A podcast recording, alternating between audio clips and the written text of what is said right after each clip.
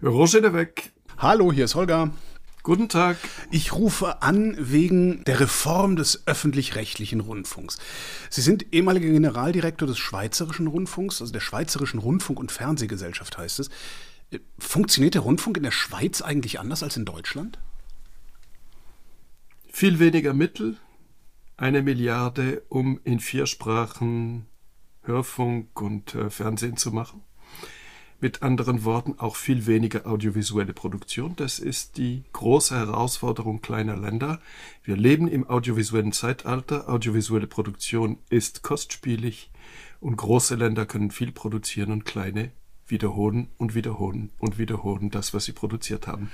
Gleichzeitig können sie natürlich auch dann profitieren vom französischen Fernsehprogramm, vom deutschen Fernsehprogramm, vom italienischen Fernsehprogramm. Ja und nein, weil äh, die Menschen in der Schweiz interessieren sich für schweizerische Produktionen, die ihre Lebenswelt abbildet.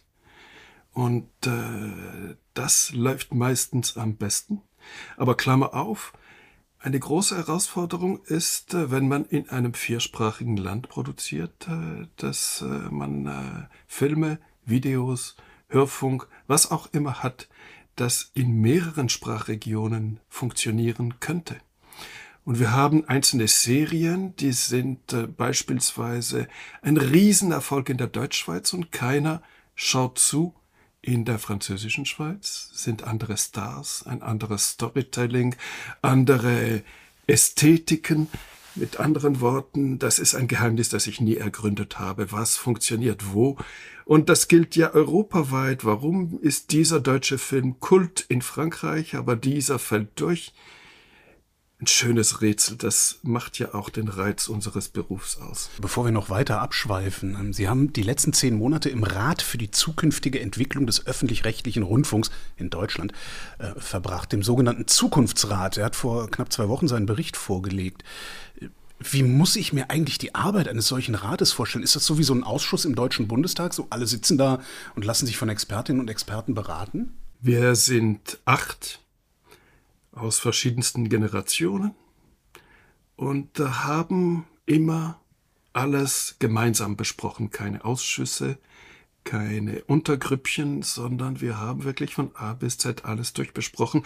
Und genau diese Begegnung verschiedener Blickwinkel, verschiedener Generationen war außerordentlich bereichernd. Aber es war ein Schwerarbeiterrat.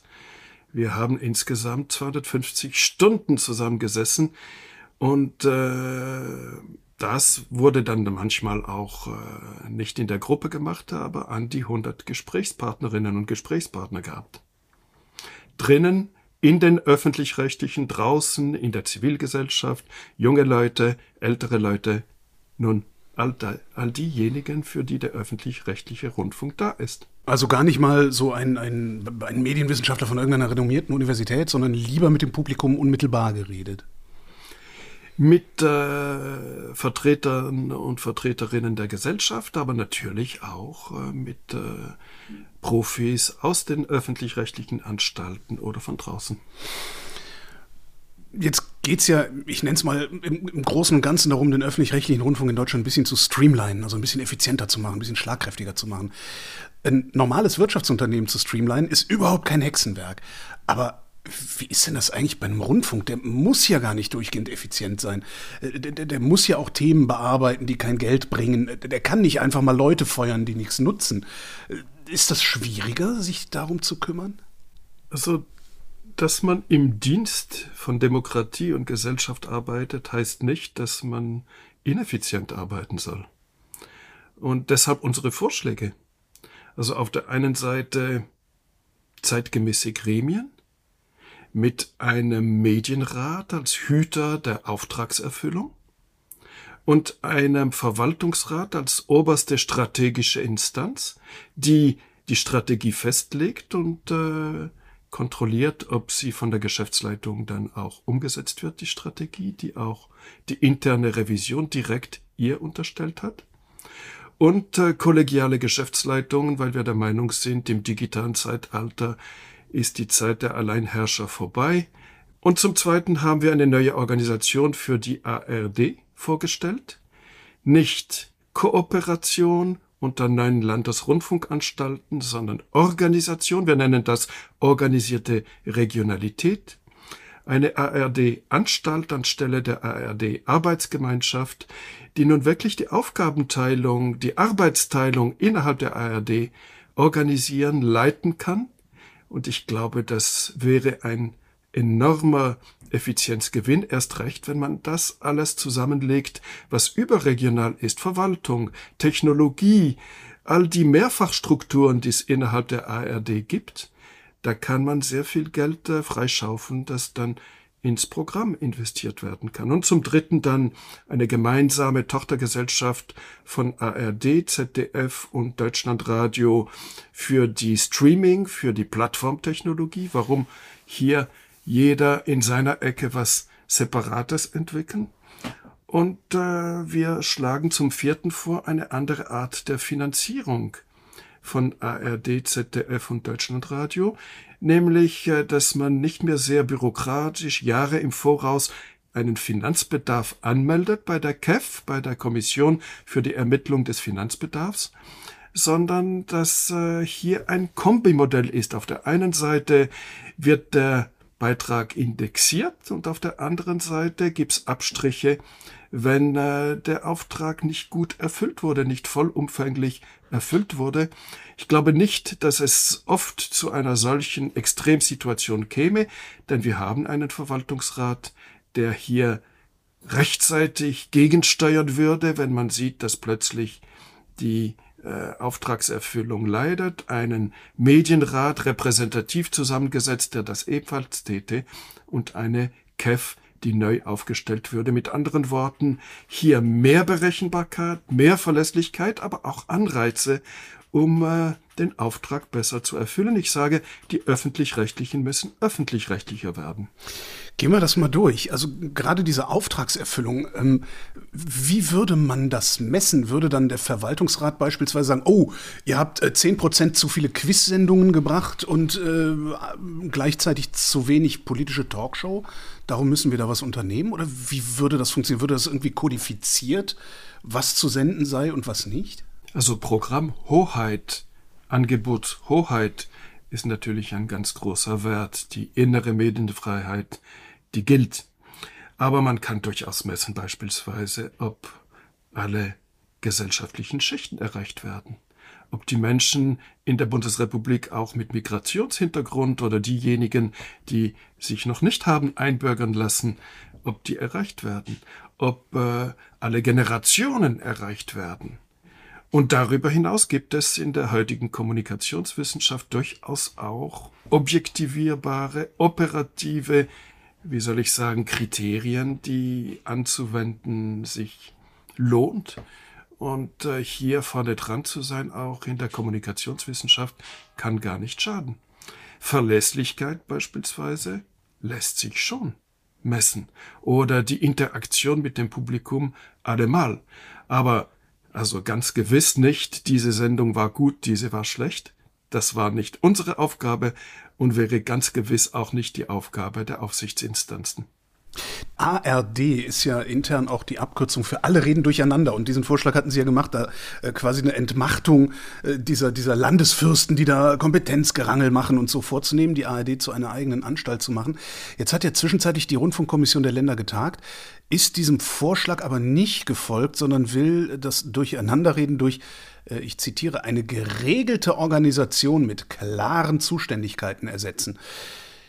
Nach allem, was Sie über den öffentlich-rechtlichen Rundfunk in Deutschland wissen, wie kann das funktionieren? Ich sehe die Stoßrichtung der Rundfunkkommission der Länder ganz ähnlich äh, der unserer Empfehlungen. Sie schreibt ja, innerhalb der ARD soll Organisation an die Stelle aufwendiger, Koordinierung treten. Äh, das ist äh, genau das, was wir auch empfehlen. Und äh, wie sich das dann ausgestaltet, da steht man ja erst am Anfang.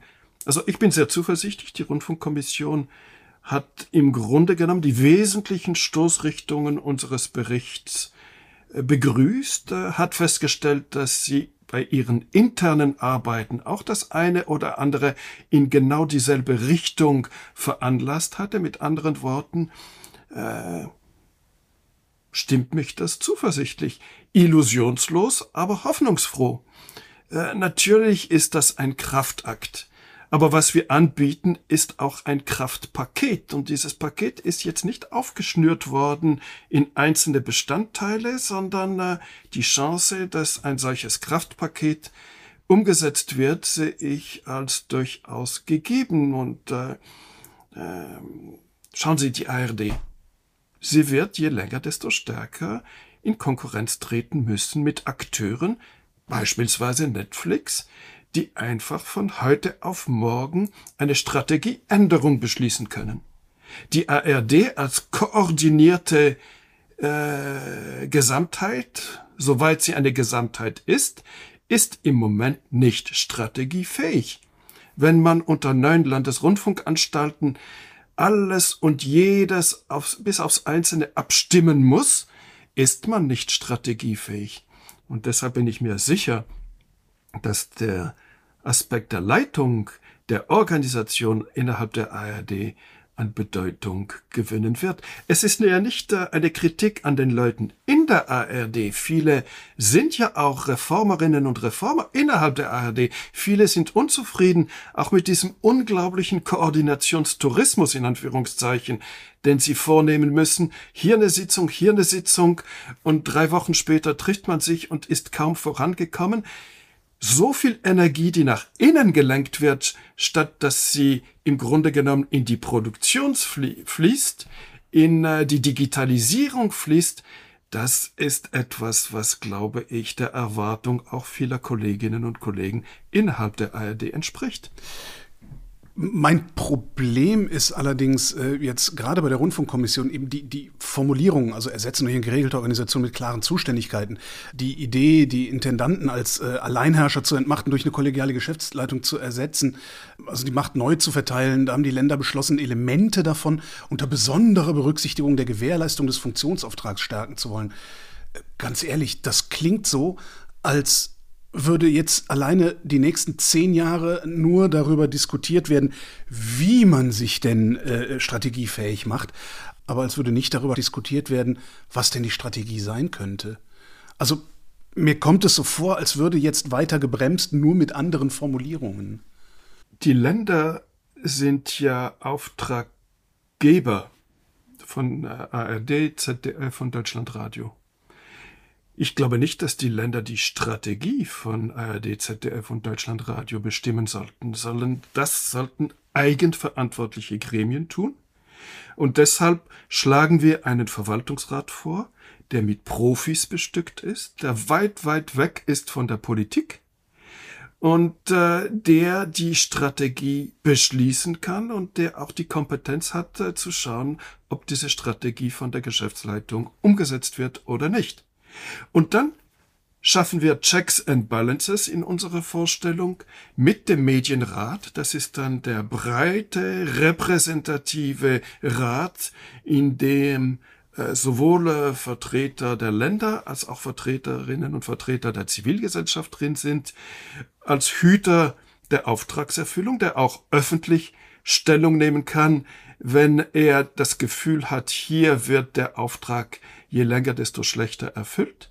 Hier konzentriert sich auch die politische Repräsentativität, eine klare Arbeitsteilung zwischen zwei Gremien und äh, das scheint mir ein Modell, in dem jedes Gremium genau weiß, was es zu tun hat, jedes Gremium klar abgegrenzte Kompetenzen hat und äh, jedes Gremium entsprechend effizienter arbeiten kann. Sie sagten, die Intendantinnen und Intendanten der Landesrundfunkanstalten werden entmachtet. Nein. Erstens können sie sich auf ihre Region konzentrieren. Und für die Akzeptanz des öffentlichen Rundfunks ist es ja extrem stark, wenn man ein gutes regionales Angebot hat. Und zwar nicht nur linear, sondern auch nonlinear. Das, was man vor Ort macht, das schafft am meisten Akzeptanz. Und wenn die Intendantinnen und Intendanten, wenn die Landesrundfunkanstalten entlastet werden von all den Aufgaben der Koordination und es zentral gesteuert eine gemeinsame Technik, eine gemeinsame Verwaltung gibt, können sich sich umso stärker konzentrieren auf das, was letztlich die Aufgabe ist, nämlich äh, für die Region und auch die regionale Perspektive in das überregionale Angebot einbringen. Das ist dann eigentlich die noch spannendere Aufgabe. Zum besseren Verständnis, Sie reden jetzt von einem Medienrat und einem Verwaltungsrat für die gesamte ARD und nicht für die einzelne Landesrundfunkanstalt. Für die ARD-Anstalt, genau. Äh, die Landesrundfunkanstalten bleiben so verfasst, wie sie sein wollen. Das ist Sache der Länder. Wir vermerken, dass es wahrscheinlich gescheit ist, erst recht, wenn unser Modell auf der Ebene der ARD-Anstalt überzeugt, dass sich dann die Landesrundfunkanstalten in etwa in diese Richtung dann auch bewegen. Aber unser Anliegen ist, die Regionalität zu stärken und die Landesrundfunkanstalten eigentlich zu stärken. Und deshalb haben wir zum Beispiel auch nicht vorgeschlagen, äh, Saarland, Bremen, Landesrundfunkanstalten abzuschaffen. Nein, wir wollen die Regionalität stärken, nicht schwächen. Jetzt wird aber genau diese eine neue große Anstalt namens ARD äh, mit an Sicherheit grenzender Wahrscheinlichkeit nicht kommen. Denken Sie, die Idee mit dem neuen Medienrat und dem Verwaltungsrat wird sich einrichten lassen unter der sogenannten geregelten Organisation mit klaren Zuständigkeiten? Diese äh, Organisation gilt ja nicht nur für die ARD-Anstalt, sondern auch für ZDF und Deutschlandradio. Und wir glauben, dass es äh, eine zukunftsweisende Organisationsform ist. Wir haben heute Gremien, die ein bisschen für alles zuständig sind und mal spricht der Intendant mit dem Rundfunkrat und mal spricht er mit dem Verwaltungsrat und äh, hier spielt die Politik da hinein und hier hinein und wir haben hier eine ganz klare Aufgabenteilung zwischen den Gremien. Also das ist jetzt unabhängig von der Neuorganisation der ARD. Und ich bin zuversichtlicher als Sie, ganz abgesehen davon, Sie kennen vielleicht den Unterschied zwischen dem Optimisten und dem Pessimisten, ganz unabhängig davon, was beide denken, nimmt das Schicksal seinen Lauf, aber am Schluss hat der Optimist mehr Spaß gehabt. Ich meine, ich gehe davon Touché. aus, dass, dass der Meinungsbildungsprozess im Moment äh, erst richtig anfängt und dass äh, die Einsicht in die Notwendigkeit, dass es eine straffe Organisation, wir nennen das organisierte Regionalität innerhalb der ARD geben muss, dass diese Einsicht wächst. Bei ähm, den Geschäftsleitungen und dem Medienrat geht der Zukunftsrat, also der Bericht des Zukunftsrats, auffällig tief ins Detail als an anderen Stellen. Warum waren Ihnen diese Themen so besonders wichtig? weil wir eben eine neue Organisation vorgeschlagen haben und dann musste im Grunde genommen ganz klar werden, was wir beabsichtigen. Eins der liebsten Themen von Politikern, die so aussehen wollen, als würden sie sich tatsächlich kümmern, ist die Höhe des Rundfunkbeitrags. Warum hat der Zukunftsrat eigentlich ausgerechnet Sparvorschläge außen vor gelassen? Sie hätten auch sagen können, ja, wir brauchen keine 60 Radiosender, wir nehmen nur 30. Also unsere Aufgabe ist ja Perspektiven für das Jahr 2030 und darüber hinaus zu eröffnen. Wir sind äh, bestellt worden als Zukunftsrat und nicht als Sparrat. Und Sparen ist kein Ersatz für eine langfristige Strategie. Aber das, was wir bieten, vorschlagen, empfehlen, kann zu signifikanten Einsparungen führen. Abbau der Mehrfachstrukturen, manchmal sogar Neunfachstrukturen innerhalb der ARD. Gremien, die sehr viel entscheidungsfreudiger sein können. Eine gemeinsame technologische Plattform für Streaming und alle sozusagen multimedialen Aufgaben für ARD, ZDF und Deutschlandradio. Hier ist evidenterweise ein Potenzial, um effizienter, sparsamer zu arbeiten, ohne deswegen Abstriche am Programm machen zu müssen. Genau das beschäftigt uns im Moment. Werden die Strukturen wenig verändert? Und dann gibt's so eine Art Abwärtsspirale, immer weniger, bisschen weniger Substanz. Man spart eigentlich dort, wo man nicht sparen müsste, nämlich beim Angebot, beim Programm. Und das ist genau das, was im Grunde genommen so viele Menschen, die mit vollem Elan, mit diesem Feu sacré, den man in so vielen öffentlich-rechtlichen Anstalten spürt bei den Kolleginnen und Kollegen, sie haben strukturelle Bedingungen, die immer schwerer werden und äh, möchten im Grunde genommen einen großen Schritt nach vorn tun. Und nach der zweitägigen Klausur der Rundfunkkommission der Länder, finde ich, geht alles in die richtige Richtung. Ich freue mich wirklich über die Art und Weise, wie die Rundfunkkommission hier unsere Empfehlungen aufgegriffen hat. Dass sie nicht eins zu eins alles von vornherein absegnet, ist ja normal. Aber es gibt auch nichts, was sie bereits ausgeschlossen hätte. Roger de Weck, vielen Dank. Gern. Und das war Holger ruft an für diese Woche. Danke für die Aufmerksamkeit. Nächste Woche reden wir wieder über Medien und bis dahin gibt's über Medien zu lesen auf übermedien.de.